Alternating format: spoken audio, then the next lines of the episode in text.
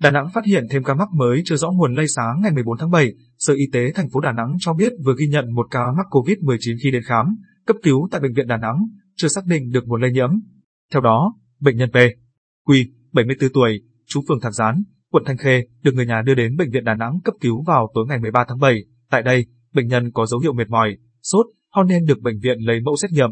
Kết quả xét nghiệm sàng lọc ban đầu của bệnh viện Đà Nẵng cho thấy bệnh nhân dương tính với virus SARS-CoV-2. CDC Đà Nẵng sau đó làm xét nghiệm khẳng định lại bằng phương pháp real-time RT-PCR cũng cho kết quả dương tính.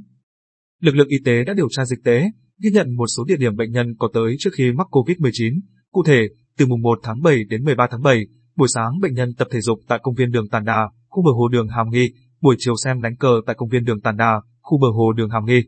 Ngày 11 tháng 7, bệnh nhân có dự đám tang tại địa chỉ số 121, đường Phan Thanh, phường Thạc Gián, quận Thanh Khê.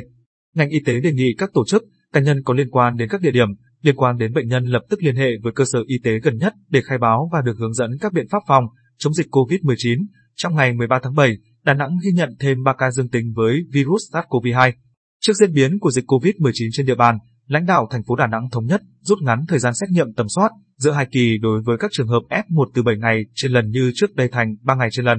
Ngành y tế cũng đã lấy mẫu xét nghiệm cho gần 12.000 lượt người trong ngày 13 tháng 7, gồm nhân viên y tế, bệnh nhân, người nhà bệnh nhân nội trú, người có triệu chứng nghi ngờ mắc COVID-19 tại các cơ sở y tế trên địa bàn, các trường hợp F1, người đang cách ly, người hoàn thành cách ly tập trung, người về từ vùng dịch, người sau cách ly tập trung, người sống tại các khu vực nguy cơ cao liên quan đến các bệnh nhân, khu vực phong tỏa,